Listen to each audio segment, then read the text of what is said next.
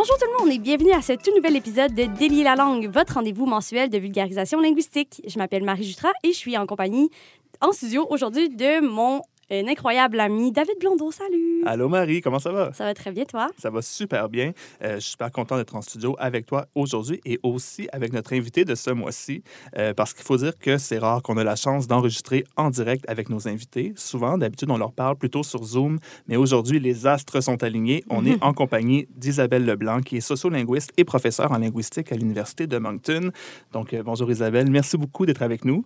Bonjour. Donc, euh, Isabelle enseigne la sociologie et critique qui prend en compte les relations de pouvoir dans toute la mise en discours de phénomènes langagiers. Elle s'intéresse à qui dit quoi et pourquoi sur la langue en Acadie avec un axe de recherche bien précis, l'intersection entre la langue et le genre. À partir de cet axe, Isabelle examine deux types de matériaux discursifs. D'abord, les récits identitaires de femmes et de minorités de genre quant à leur rapport aux différentes variétés de français. Et deux, les archives de femmes et minorités de genre permettant d'historiciser la construction identitaire en lien avec la langue.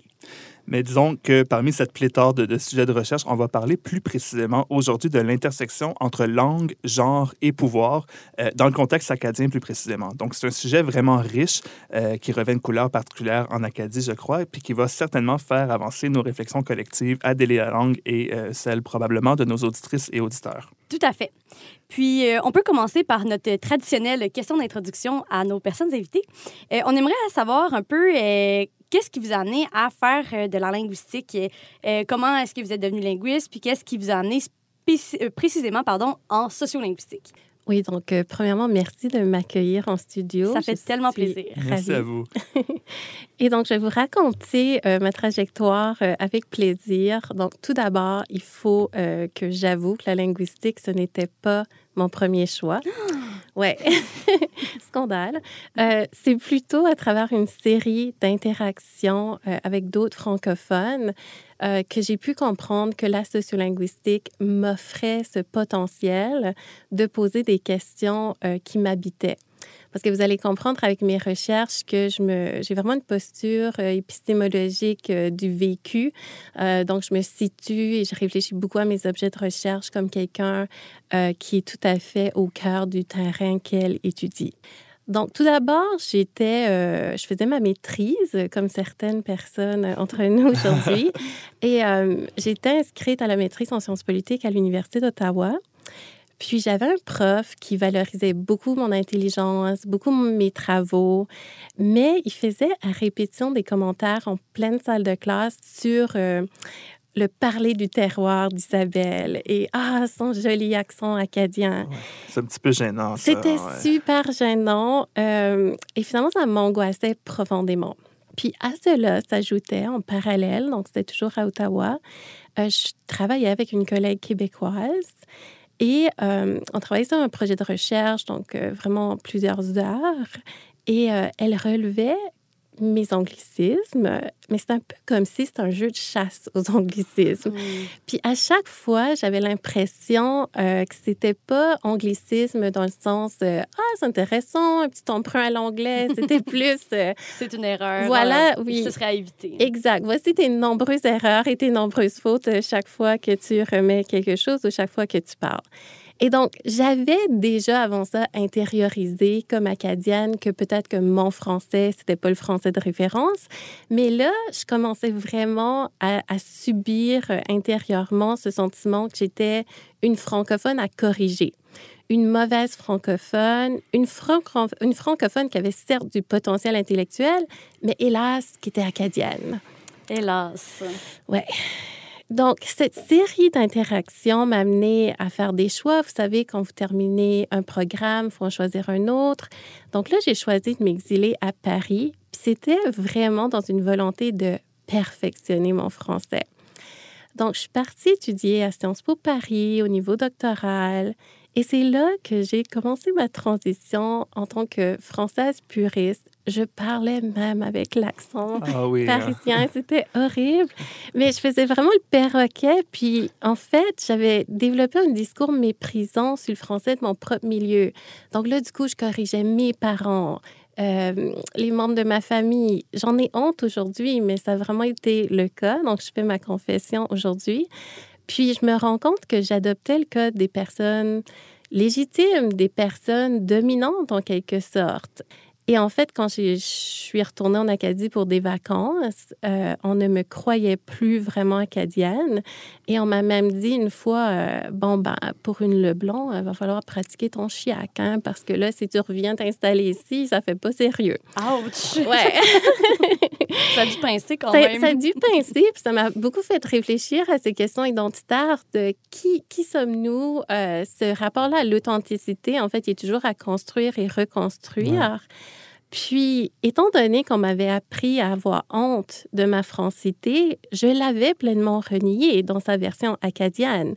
Jusqu'au moment où, en France, j'habitais à la maison euh, des étudiants canadiens, c'était en masculin dit générique, et je croisais à l'entrée euh, pendant plusieurs jours euh, une affiche de Radio-Canada qui annonçait un enregistrement euh, de Tout le monde en parle. Une émission que j'aime bien d'ailleurs.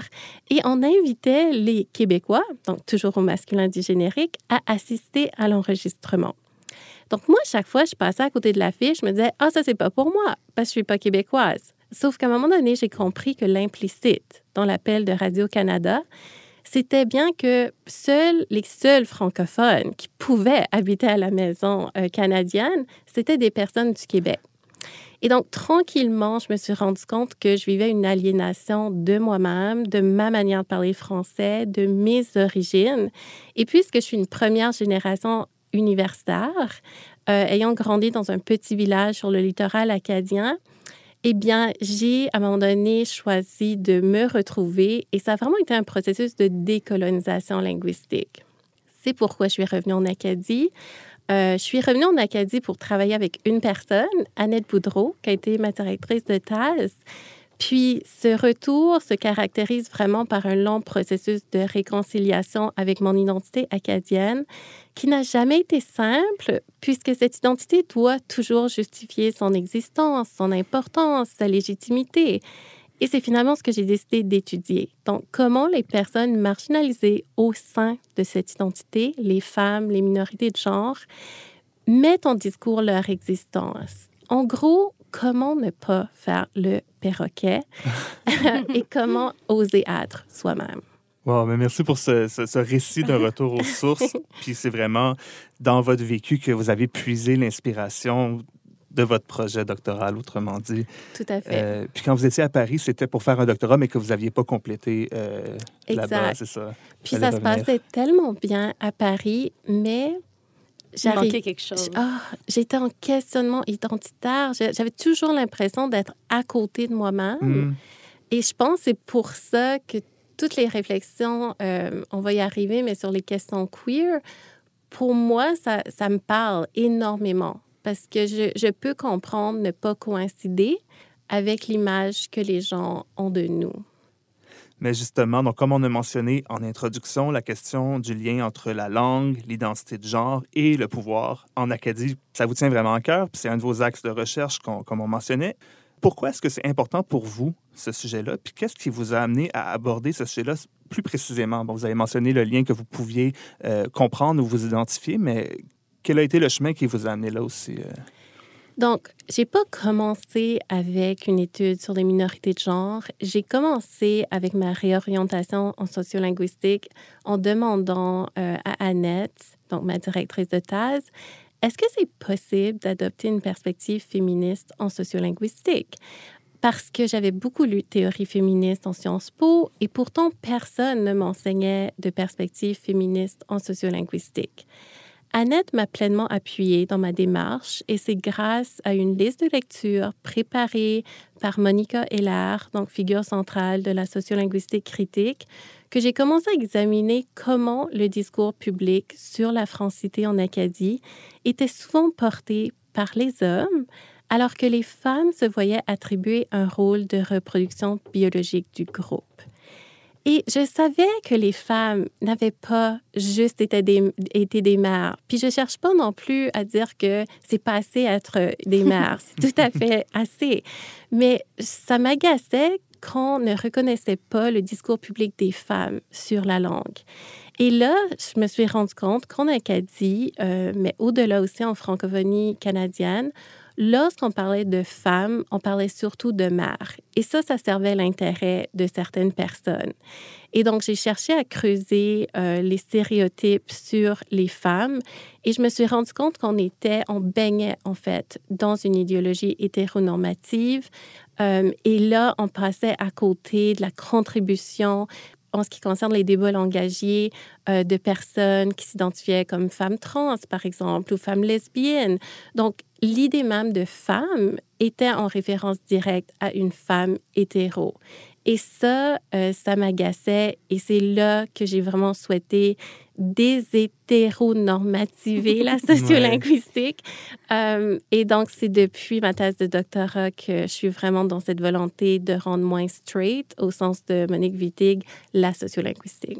Génial. Oui, c'est vraiment super intéressant. On s'est intéressé un peu euh, à vos travaux de ces dernières années, puis euh, vous avez un peu moins publié sur ces enjeux-là, mais en même temps, on imagine que vous y avez euh, réfléchi de façon active. Est-ce que vous pouvez nous en parler un petit peu de ce processus-là de réflexion autour des enjeux de genre et d'identité dans le contexte de la sociolinguistique? Oui, merci pour cette question parce que en fait, je n'ai pas publié sur l'ethnographie sur laquelle je travaille en ce moment. Je commence juste à publier cette année. Je vais vous expliquer pourquoi. Donc, euh, ces dernières années, j'ai consacré mes efforts à publier surtout euh, des chapitres et des récits sur les récits de femmes euh, en ce qui concerne la langue, donc toujours en partant du matériau discursif d'archives. Mais en parallèle à ces publications, je mène activement une recherche intitulée Queery l'Acadie que j'ai entamé au début de la pandémie et qui se divise en trois volets. Donc, les récits d'une trentaine de personnes, surtout du milieu universitaire. Parce que je me suis rendu compte, en fait, que plusieurs personnes, dans leur transition identitaire, se retrouvaient à l'université. Hmm. Donc, ça, c'est quelque chose que j'explore. Euh, j'ai aussi un autre volet euh, qui concerne un questionnaire sur l'écologie linguistique numérique autour du phénomène de mégenrage. Donc, je m'intéresse à savoir euh, à quel point euh, le fait de caller out quelqu'un sur le mégenrage en ligne, à quel point ça peut avoir un impact sur les pratiques linguistiques et les représentations. Et enfin, le troisième volet, euh, ce sont les archives queer, parce que je veux toujours historiciser pour montrer que ces réflexions sur la non-binarité, euh, ben, ils datent d'il y a bien longtemps. Donc, bien que j'ai présenté une douzaine de conférences au Canada et en Europe depuis le début de cette ethnographie, j'ai toujours rien publié, ce qui est un peu curieux. Ben, en fait, c'est un choix intentionnel de ralentir la sortie de mes publications parce que je souhaite pleinement m'inscrire dans une démarche de co-construction du savoir avec la communauté queer acadienne et ça exige du temps, de l'écoute, une nouvelle forme de décentrement, m'obligeant à mûrir mes réflexions et repenser mes propres pratiques afin de m'assurer de bien comprendre mon rôle, et de ne pas justement reproduire une sociolinguistique straight.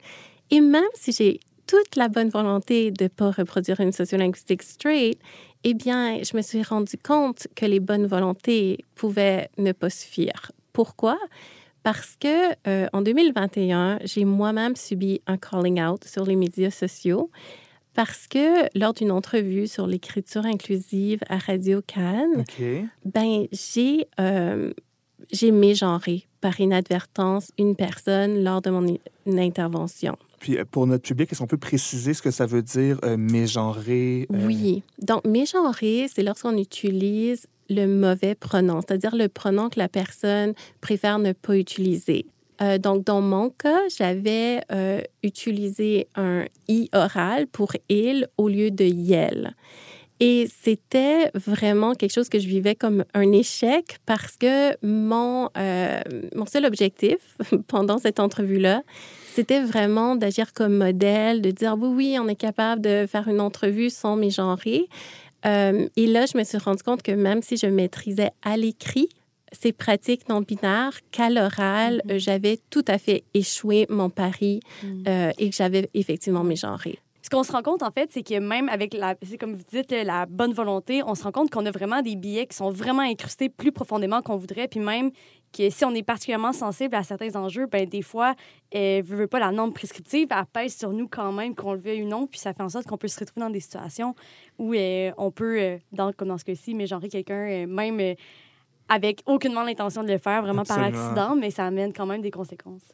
Exact. Puis je pense que la pandémie a fait en sorte qu'on a beaucoup écrit. Donc, on a eu beaucoup d'échanges à l'écrit.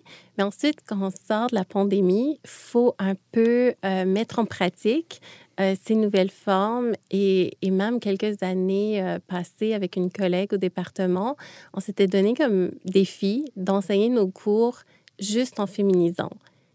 Et ni l'une ni l'autre avons réussi.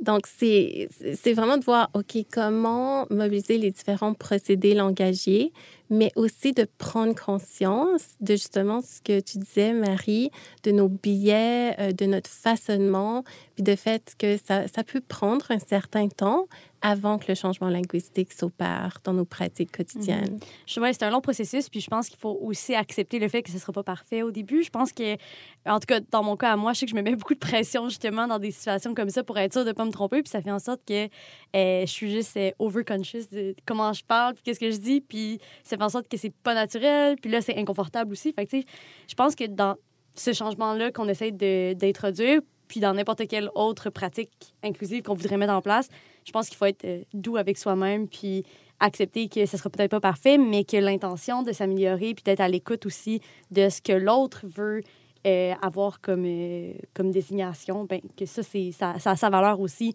même si la façon de le mettre en pratique est peut-être imparfait au début. Puis vous, puis vous, dans le fond, suite à cet événement-là, le pas de recul que vous avez eu, il s'inscrivait dans cette intention-là de s'améliorer, j'imagine. Est-ce que ça a été, par contre, difficile à endosser, ce pas de recul-là, dans, dans un univers, j'imagine, académique où il y a une pression de, sortir des articles, de mhm. publier, d'être pertinent, d'être présente. Euh, voyez-vous, j'ai fait un masculin générique sans m'en rendre compte pour dire que c'est dans notre inconscient à ce point-là, mais ben, comment vous l'avez vécu? Pour, moi, c'est un peu euh, la fin de mon projet queer. Je me disais, OK, ben, est-ce que je peux continuer? Je pense pas. Et, et le, le fait est que je ne voulais pas continuer en mobilisant les pratiques habituelles du milieu universitaire, c'est-à-dire produire à tout prix, produire rapidement, parce que je me rendais compte euh, que pour moi, c'était vraiment dans le respect. Je comprends et je respecte cette idée de ne pas vouloir être mi-genré. Et je me rendais compte que pour créer cet espace où ce serait possible de légitimer cette démarche linguistique, qu'il fallait aussi que je prenne le temps euh, d'intégrer dans ma réflexion les récits de personnes qui ont été mégenrées, puis qu'est-ce que ça signifie pour euh, Yel. Et donc, euh, c'est vraiment un, processus où je me suis dit, ben, je me suis un peu inspirée d'un livre qui existe qui s'intitule Slow Professor pour dire que pour certains projets de recherche, euh, il faut du temps. Il faut du temps pour réfléchir. Et souvent, des ethnographies, ça prend du temps. Mm-hmm. C'est des très bons processus. Oui, absolument. Mais c'est vrai aussi que j'ai, je dois dire que j'ai beaucoup cheminé en tant que chercheuse euh, parce que fallait que je me pose la question à savoir est-ce que j'arrête là ou est-ce que je continue? Et ce que j'ai fait, c'est que j'ai finalement décidé d'intégrer dans le projet de recherche tous les phénomènes de mégenrage pour revisiter mon approche. Et c'est là que j'ai décidé que j'allais embaucher et travailler, collaborer avec des auxiliaires queer pour oser réfléchir à la redistribution des ressources au sein du milieu universitaire et faire en sorte qu'à chaque étape de ma recherche, il y aurait un aspect dialogique et inclusif. Donc, pour parler de métaphore, je vais inclure une métaphore au littoral acadien. Oui, parce que les paysages familiers sont pas pour autant moins glissant et marcher sur des rivages rocheux nous rappelle toujours à quel point les paysages, incluant les paysages sociolinguistiques, peuvent être précaires, hmm. même s'ils nous semblent familiers. Et donc, cette image peut être transposée au travail de terrain ethnographique parce que même si moi, je m'identifie comme acadienne, comme femme, il peut quand même avoir des événements imprévus qui font partie intégrante du travail de recherche. Et en ce sens, il faut s'adapter au fait qu'il va y avoir des situations imprévisibles qui vont nous faire euh, nous remettre en question, remettre en question notre projet de recherche. Mais ces remises en question sont aussi nécessaires dans le cadre de l'ethnographie.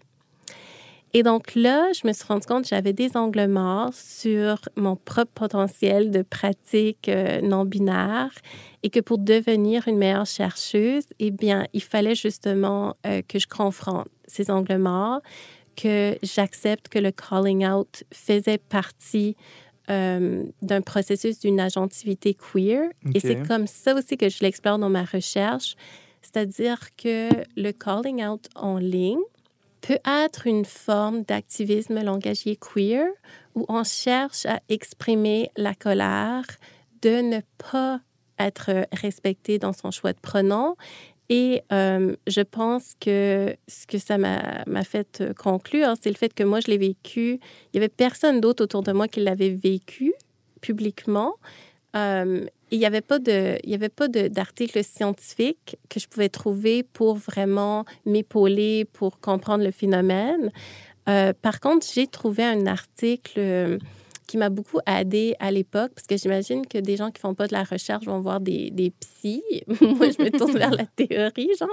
Mais euh, peut-être que les gens font les deux aussi, là. Mais euh, le truc, c'est que j'ai lu un article qui m'a beaucoup aidé sur l'hygiène verbale, mais aussi sur les stratégies d'agentivité queer dans des écoles. Euh, c'était dans l'Europe du Nord. J'oublie, je pourrais vous envoyer la référence. Mais ça montrait comment un, un groupe euh, dans une école avait commencé à mettre en pratique le shaming pour dire aux personnes straight, euh, ben voilà, si vous voulez des personnes inclusives, voici les pratiques à adopter. Et chaque fois qu'une personne euh, ben, les respectait, les respectait pas. Elle se faisait reprendre publiquement. Oui, c'est ça. Et donc, il y avait beaucoup d'humiliation. Et là, c'est cette idée-là que j'intègre dans mon projet, c'est-à-dire, est-ce que l'humiliation publique peut générer des changements ou est-ce qu'au contraire, ça peut figer les personnes et justement fossiliser un peu la peur de même essayer d'adopter ces pratiques non binaires? Mhm. Puis forcément, ça doit aussi rendre encore plus difficile la discussion dans ce cas-là. Parce que quand on, on si on vit une humiliation, ça ne nous met pas nécessairement dans une bonne posture pour être à l'écoute, puis être euh, euh, bienveillant aussi envers l'autre si en échange, c'est pas nécessairement de la bienveillance qu'on reçoit aussi. C'est ça. Puis moi, c'est en début d'une ethnographie. Donc là, je me disais, oh mon Dieu, il y a personne qui va vouloir me rencontrer. Euh, mais là, finalement, ce qui s'est passé, c'est que j'ai rencontré plusieurs personnes. J'ai intégré la question dans, dans ma grille d'entretien aussi, à savoir, ben, je sais pas si vous êtes au courant, mais ça, ça s'est passé. Puis les personnes euh, se sont beaucoup ouvertes sur Ah ouais, j'ai vu ça, mais tu sais, moi, ça m'arrive de m'auto-mégenrer. Et, et, là, j'ai aussi appris ce phénomène-là de l'auto-mégenrage, qui n'est pas évident non plus, parce que lorsqu'une personne fait une transition, par exemple, ben, c'est aussi une réapprentissage linguistique. On peut vraiment parler d'une transition linguistique, à la fois pour les personnes qui sont en transition, mais aussi pour les personnes autour qui doivent réapprendre euh, à désigner ces personnes. Donc, cet événement-là d'humiliation publique, comme vous le qualifiez, a quand même servi de point de départ à un mouvement de décentrement vous a permis d'aller vers les autres qui auraient pu réagir euh, de la façon dont, ils veulent, mais le cas échéant ont été euh, réceptifs et réceptifs à votre à votre démarche. Absolument. Puis l'autre chose, c'est que ça m'a aussi fait réfléchir au mégenrage comme un phénomène qui ne peut pas... Euh, qui ne peut pas être compris comme un phénomène qui ressemble à la même chose dans tous les contextes, pour tout le monde. Donc, par exemple, je parle de plus en plus de mégenrage par inadvertance. Donc, ça, ça peut arriver à n'importe qui en interaction orale. Et euh, selon la littérature que j'ai lue, selon les entretiens que j'ai menés, la meilleure chose à faire, c'est juste de s'excuser. Donc, par exemple, si je parle à Marie, puis j'utilise yel au lieu d'elle, si Marie préfère elle. Si je dis, euh, donc si je parle à David, puis je dis, ah ouais, j'étais avec Marie, puis yel me racontait. Et, et, là, je fais, ah, en fait, je voulais dire elle. Et juste continuer la conversation. Mais le truc qui est plus gênant, c'est lorsqu'on met genre and we make it all about ourselves. Oui, Donc là, c'est comme, OK, nous, ah, on devient... J'ai pas fait exprès, c'est ma faute, maintenant, lâchez-moi. Oui, oui, oui. Donc ça, c'est comme la chose à éviter. Mm-hmm. Euh, c'est dur. En tout je me sens tellement coupable ouais. quand ça arrive. je suis comme, ah, je suis désolée, désolée, désolée. Ouais, Mais ouais, effectivement, là, c'est peut-être pas la meilleure euh, posture. Comme là, un désolé suffit. Oui, c'est ça. C'est ça. exact. Puis est-ce que je peux vous demander, je ne sais pas si vous êtes rendu là dans votre processus de recherche, mais là, vous, vous avez parlé de la question qui était est-ce que l'humiliation publique est porteuse de changement? Euh, Avez-vous des, esquisses de réponse à, à cette question-là? Ben, c'est complexe parce que euh, c'est complexe selon les communautés linguistiques. Puis en Acadie, ben, je pense que c'est le cas ailleurs aussi, il y a le phénomène d'insécurité linguistique qui fait en sorte, un peu comme je racontais, ce qui m'a amené à la linguistique. Donc, par exemple, en Acadie, notamment dans le sud-est, les gens ont l'habitude de se faire reprendre, de Ah. se faire dire euh, OK, ben ouais, mais c'est quoi en français? Ou ouais, mais c'est pas le C'est bon quoi le vrai mot? c'est quoi le vrai mot? Euh, et ça, personne n'aime ça. OK? Donc, Mhm. euh, donc là, ça, ça fait partie de- d'un peu ce que je cherche à, à comprendre. Puis là, le, le questionnaire que je mène en ce moment va euh, nous éclairer là-dessus. Mais c'est certain qu'il y aura toujours des personnes qui n'oseront pas par peur de se faire dire. Puis des fois, je me dis, est-ce que c'est là la résistance? Mm. Euh, tu sais, de, des fois, on tombe sur des gens qui sont tellement anti-pronoms non-binaires, puis je me dis, mais pourquoi? Pourquoi cette résistance-là? Est-ce que ça vient pas d'une peur, justement, Je pense que oui. de peut-être pas maîtriser ce- ce- cette pratique ou de... Euh, ben, je pense que c'est ben, hypothèse, là, Mhm, vraiment. hypothèse. Euh, je pense que ça peut venir d'une peur du changement. Au-delà de, de, de peur de se tromper, je pense que ça vient aussi. c'est- un peu déstabilisant euh, de changer un petit peu sa norme, dans le fond. Puis si on accepte des nouvelles choses, c'est que ça a un peu un effet domino. Bon, ben, si on accepte, par exemple, les néopronoms, ben, ça veut dire qu'il faut revoir comment est-ce qu'on fait les accords, par exemple, des adjectifs, des participes passés. Puis là, plus on, on creuse, plus ça devient... C'est perçu, du moins, comme beaucoup de changements. Puis je pense que euh, pour des gens qui vivent déjà d'insécurité linguistique dans une certaine mesure, euh, pour qui le rapport avec la norme est déjà un peu ambigu, euh, je pense que c'est sécurisant de peut-être juste garder ce qu'on connaît puis de ne pas explorer plus loin. Tu sais, je pense qu'il il y a beaucoup de ça, de ce que je comprends dans, Mm. mettons, dans l'imaginaire collectif. là. Puis combiné au contexte de francophonie minoritaire, j'imagine qu'il y a peut-être une association inconsciente qui se fait entre genre et langue romane, entre genre et préservation du français, une langue Tout genrée, à fait. alors que le YEL, on peut facilement le voir comme une transposition du they anglais. C'est pas une opinion que j'endosse, mais j'essaie d'explorer des hypothèses avec Mhm. vous. Euh, D'où pourrait venir cette résistance si forte? euh, Mais je pense que vous avez raison, ça touche vraiment à, à une, à une forme de purisme, en fait, Mm. où est-ce qu'on se dit, Ouais. ben, voyons, on va pas se mettre à tout changer, mais on a plusieurs exemples de changements linguistiques.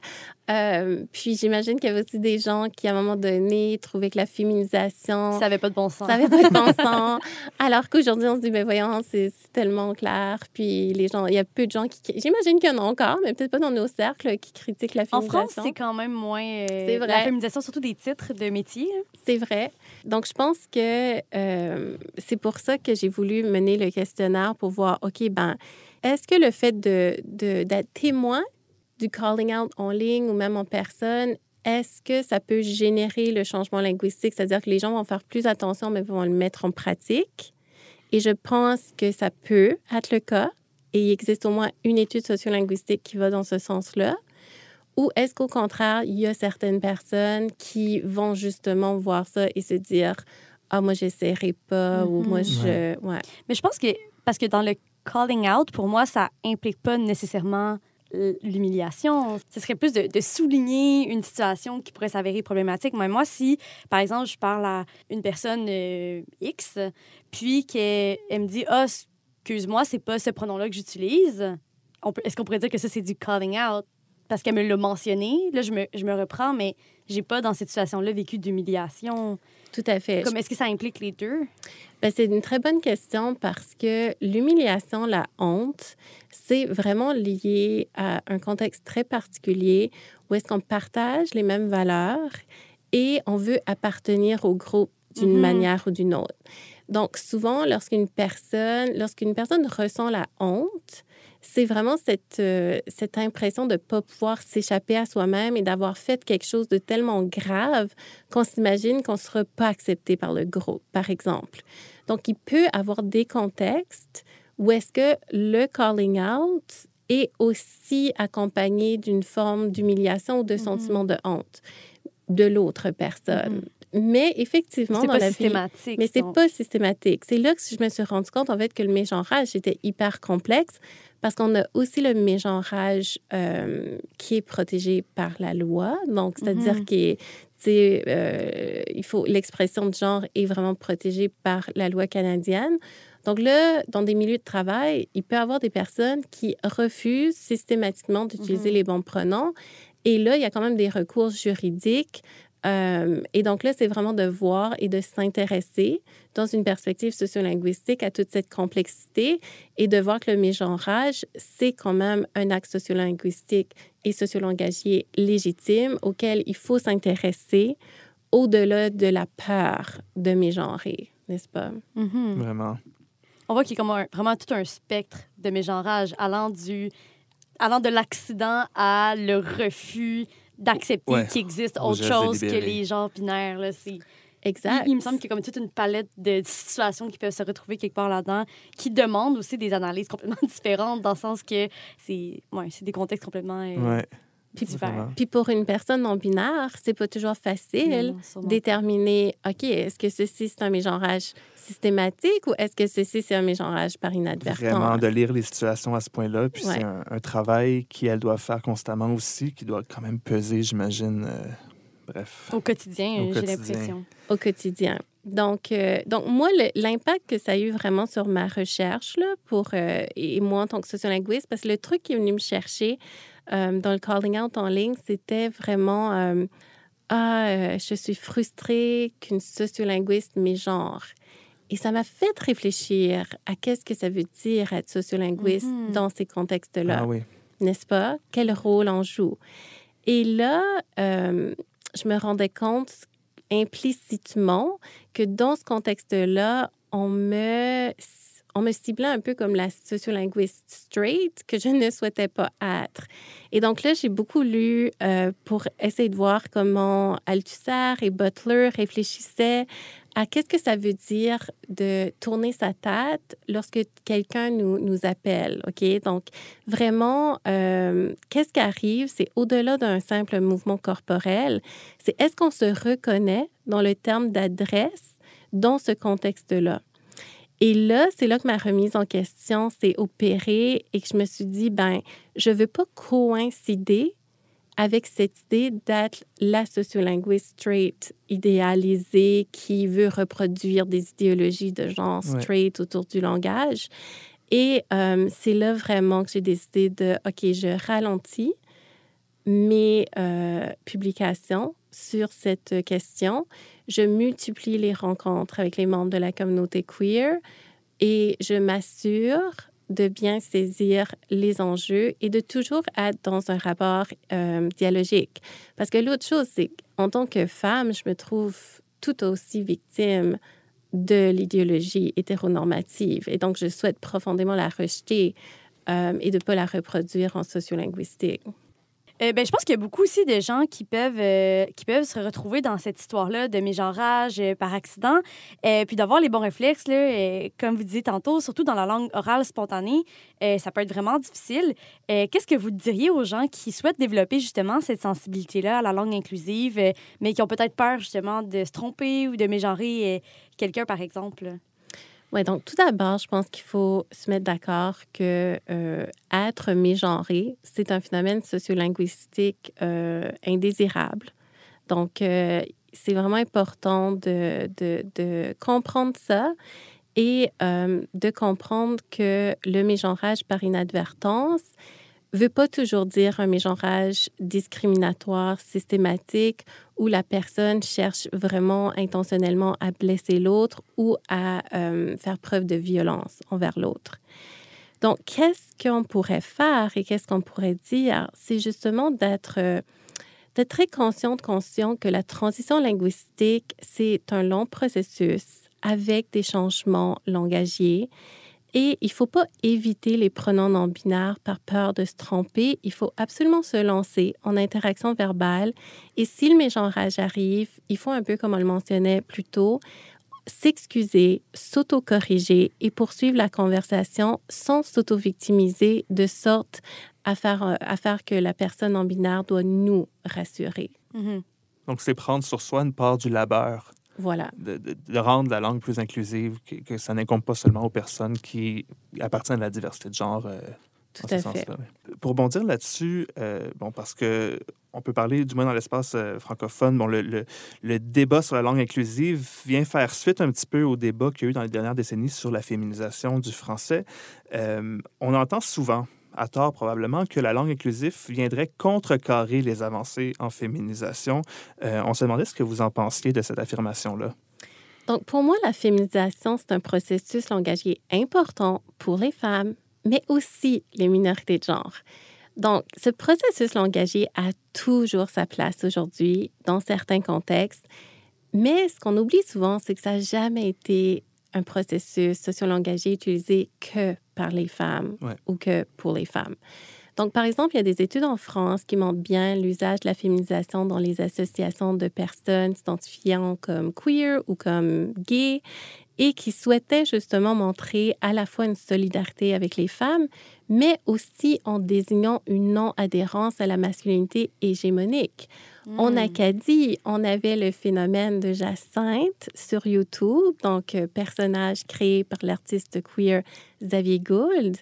Et on voyait bien avec le personnage, euh, personnage Jacinthe l'usage de la féminisation qui venait déstabiliser les normes genrées. Donc, des personnes queer ont souvent utilisé la féminisation pour déstabiliser les normes de genre.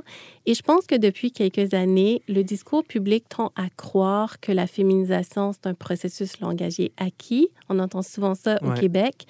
Euh, mais moi, je remarque que le masculin générique domine toujours les ondes de Radio-Canada. Et au Québec, on a toujours un protecteur du citoyen. Donc, il y a plein d'exemples où est-ce que la féminisation n'est pas là et ben, on n'entend pas vraiment les gens décrier ces phénomènes-là.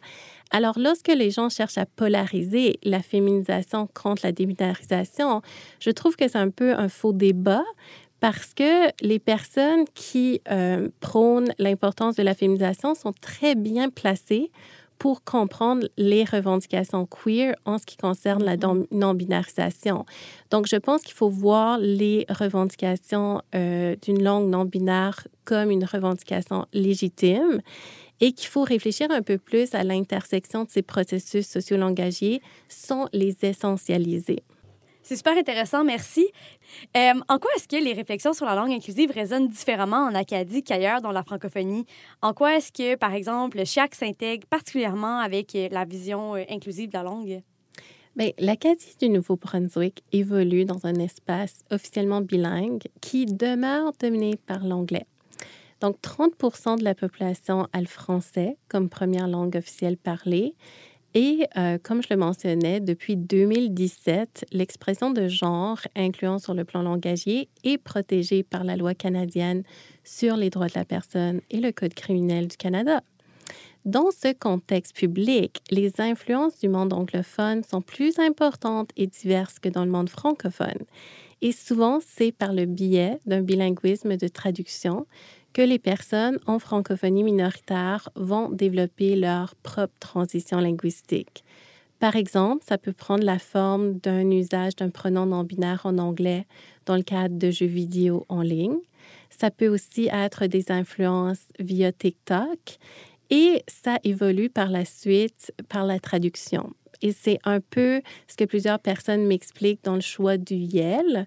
C'était euh, un choix influencé par une volonté de traduire le D ou le DEM en option euh, francophone. Oui, parce que le D est davantage peut-être populaire, on peut dire, comme pronom neutre dans l'espace anglophone. Il y a peut-être plus un consensus autour du they qu'il peut y en avoir actuellement, à tout le Ouais, moins, autour il, du il- YEL. il est déjà pas mal mieux établi, en fait. Il existe depuis, euh, je veux dire depuis toujours, j'imagine de pas depuis toujours, mais quand même... euh, Mais quand même depuis longtemps. Oui, c'est ça. Ouais, il y a une histoire, en fait, il y a des... Je ne veux pas rentrer là-dedans, mais il y a une histoire super intéressante du DDEM qui recroise aussi une histoire féministe. Fait que c'est assez intéressant, les intersections. Ouais. Euh, mais ensuite, le YEL, euh, en fait, on se rend compte que c'est pas le pronom de choix de toutes les personnes non binaires. Et ben, dans n'importe quelle résistance à deux normes, parfois, il y a aussi des nouvelles normes qui vont se créer et qui vont mener à d'autres formes de résistance.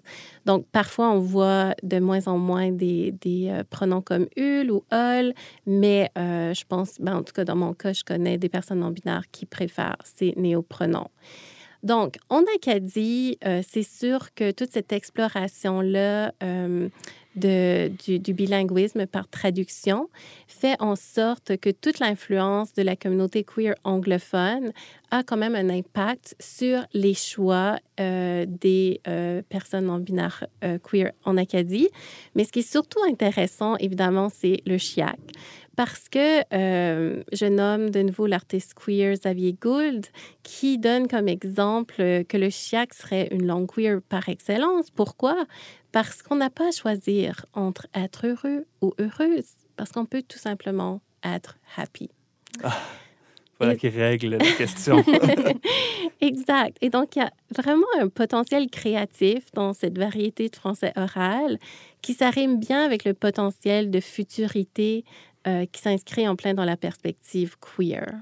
C'est vraiment génial de voir comment cette langue-là, qui est euh, minorisée, souvent bon, un peu méprisée, qu'on veut toujours reprendre, corrige son français, etc., mais là devient la langue qui est porteuse de, de cette potentialité-là pour, euh, pour cette communauté-là en Acadie. C'est vraiment un, un beau, euh, mm -hmm. belle façon de reclaim. Oui, puis on avait pas, on a déjà eu, pour ceux, qui, ceux et celles et, et celles qui nous écoutent, on a un épisode justement sur l'écriture inclusive qui date quand même oui, de, de, de l'année de, de notre première, de notre toute première saison. Puis, ce qu'on disait, en fait, c'est, euh, en fait, de, mon côté à moi, ce que je trouvais un peu triste euh, dans les lectures qu'on avait fait pour préparer cet épisode-là, c'est que j'avais lu des articles qui disaient qu'il y avait des personnes qui délaissaient complètement le français parce que euh, ces personnes-là se sentaient pas représentées ou du moins se sentaient pas en mesure de vivre leur identité queer en français. Puis ça, c'était quelque chose que je trouvais vraiment, vraiment dommage parce que la langue fait aussi partie d'une identité, puis de devoir choisir un petit peu entre son identité de job, son identité linguistique. En tout cas, moi, je trouvais que c'était une grande tragédie de devoir, euh, de devoir trancher, puis de voir que le chiac, qui est une langue, justement, comme tu dis, dont euh, le locutorat vit souvent beaucoup d'insécurité, ben si ça permet de, justement, se réapproprier ça de façon positive, euh, je trouve ça extraordinaire, vraiment c'est vraiment une piste, piste d'espoir pour, pour l'avenir. Euh, donc voilà, c'est ce qui conclut déjà cet épisode de Délai la langue. Un énorme merci à notre invitée Isabelle Leblanc. On est super happy de t'avoir eu avec nous pour merci. cet échange vraiment éclairant et vraiment stimulant. Donc on vous rappelle que vous pouvez trouver tous nos épisodes sur le site internet de CISM au cism893.ca ou encore sur Spotify et Apple Podcasts. Et pour ne rien manquer de nos prochains épisodes, vous pouvez nous suivre sur Facebook et sur Instagram. Il suffit de chercher Délai la langue. À bientôt! À bientôt! Bientôt.